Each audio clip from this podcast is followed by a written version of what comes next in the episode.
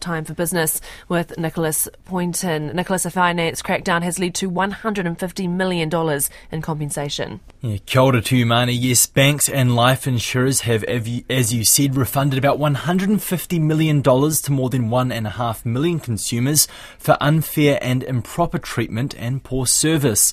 The compensation follows a crackdown by the Financial Markets Authority and the Reserve Bank several years ago, which had banks and insurers going back through past dealings, reporting mistakes and rectifying them. Banks have repaid about $109 million to nearly a million people, with insurance companies returning 43 million to half a million customers.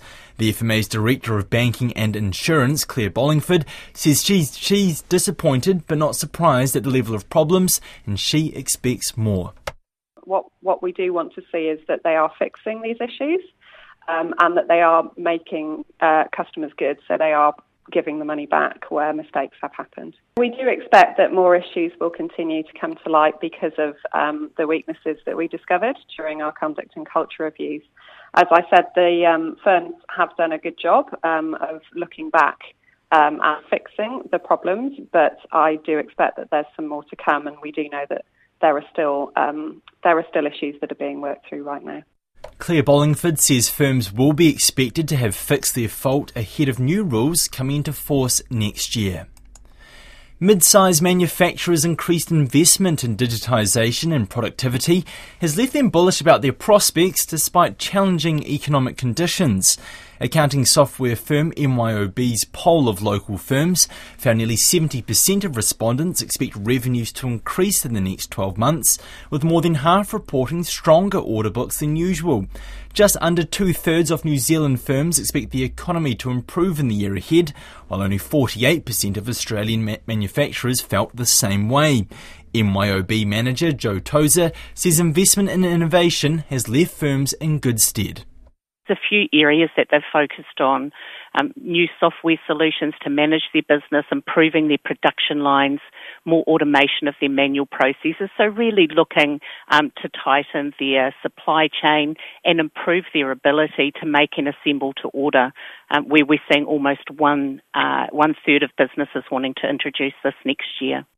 Joe Tozer says the big three challenges uh, firms expect in the year ahead are the lingering effects of the pandemic, increased costs of goods, and disruptions to supply chains.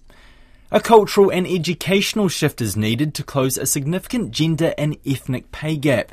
A report by Strategic Pay and Mind the Gap has found the average wage gap between Pākehā men and other groups range from more than 20% with Pasifika, 11% for Asian men, and 12% for Pākehā women. Strategic Pay Managing Director Kathy Hendry says mandatory reporting of pay gaps by big firms could help narrow the gap, but early intervention and encouragement would also go a long way one of the things that we've seen in the, the, the, pay gaps is where women are choosing to work. So more likely to be in the health sector, which we know is traditionally lower paid. And, you know, women are underrepresented in, in our private sector analysis at all levels. And they're not being encouraged at school to head into these roles. So um, I think that that's something that we could probably look at trying to address and change some of these norms. Encourage women to consider higher paying industries as well. Kathy Hendry says organisations also need to examine what unconscious bias exists in recruitment and promotions. The world's major oil producers have agreed to cut output by 2 million barrels a day, about 2% of global production. OPEC Plus says the cut is necessary because of rising interest rates and a weaker global economy and not motivated by keeping prices higher. The Secretary General of OPEC, Haitham Al Ghais, pushed back against suggestions the move will hurt the global economy. We are not endangering the energy markets. We are providing security, stability to the energy markets. At a price? Uh, everything has a price. Energy security has a price as well. Given that oil producers are already undershooting previous targets, the real effect of the latest cut is estimated to be a reduction between 500,000 and a million barrels. Well, it's time now to catch up on the markets, and we're joined now by Brad Gordon from Hobson Wealth. Good afternoon to you, Brad. Why don't you start off with giving us a bit of a flavour, a bit of a rundown on the local market? Yes, well, a little bit of momentum coming off after a very strong two days. NZX 50 Gross Index currently down 33 points at 11,147. And amongst the majors, Auckland International Airport down 7 cents at $7.27.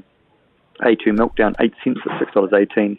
Contact Energy down just 1 cent at $7.40. Chorus unchanged at $7.64. Fletcher Building up strongly, well, not strongly, but up at 4, 4 cents at $5.03. Fisher and Paykel Healthcare down 11 cents at $19.41. Heartland up 2 cents at $1.72. Infratil down 7 cents at $8.55. Uh, Mercury Energy up 2 cents at $5.56. Meridian down 2 cents at $4.76. Mainfreight up 12 cents at $67.42. Uh, restaurant brands up 5 cents at $7.46.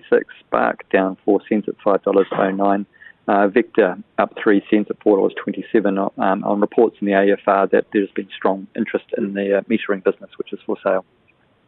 Brad, we're a little bit pressed for time, so just the opening figure for the ASX. Sure, the S&P ASX 200 up a similar theme, currently down 23 points or 0.3% at 6,792. How's the currency looking? The New Zealand dollar is buying 88.61 Australian cents, 57.63 US cents against the Japanese yen at 83.23, against the Great Britain pound sterling at 0.5082, and against the euro at 0.5820. The New Zealand trade weighted index at 68.1. And that just leaves interest rates, oil, and gold. The three month bank bill rate at 3.89%, 10 year government bond rate at 4.16%, Brent crude at $93.37, that's US dollars, and spot gold at 1,716 US dollars. Wonderful. Thank you for that, Brad. That's Brad Gordon from Hobson Wealth with our markets update, and that's business for now.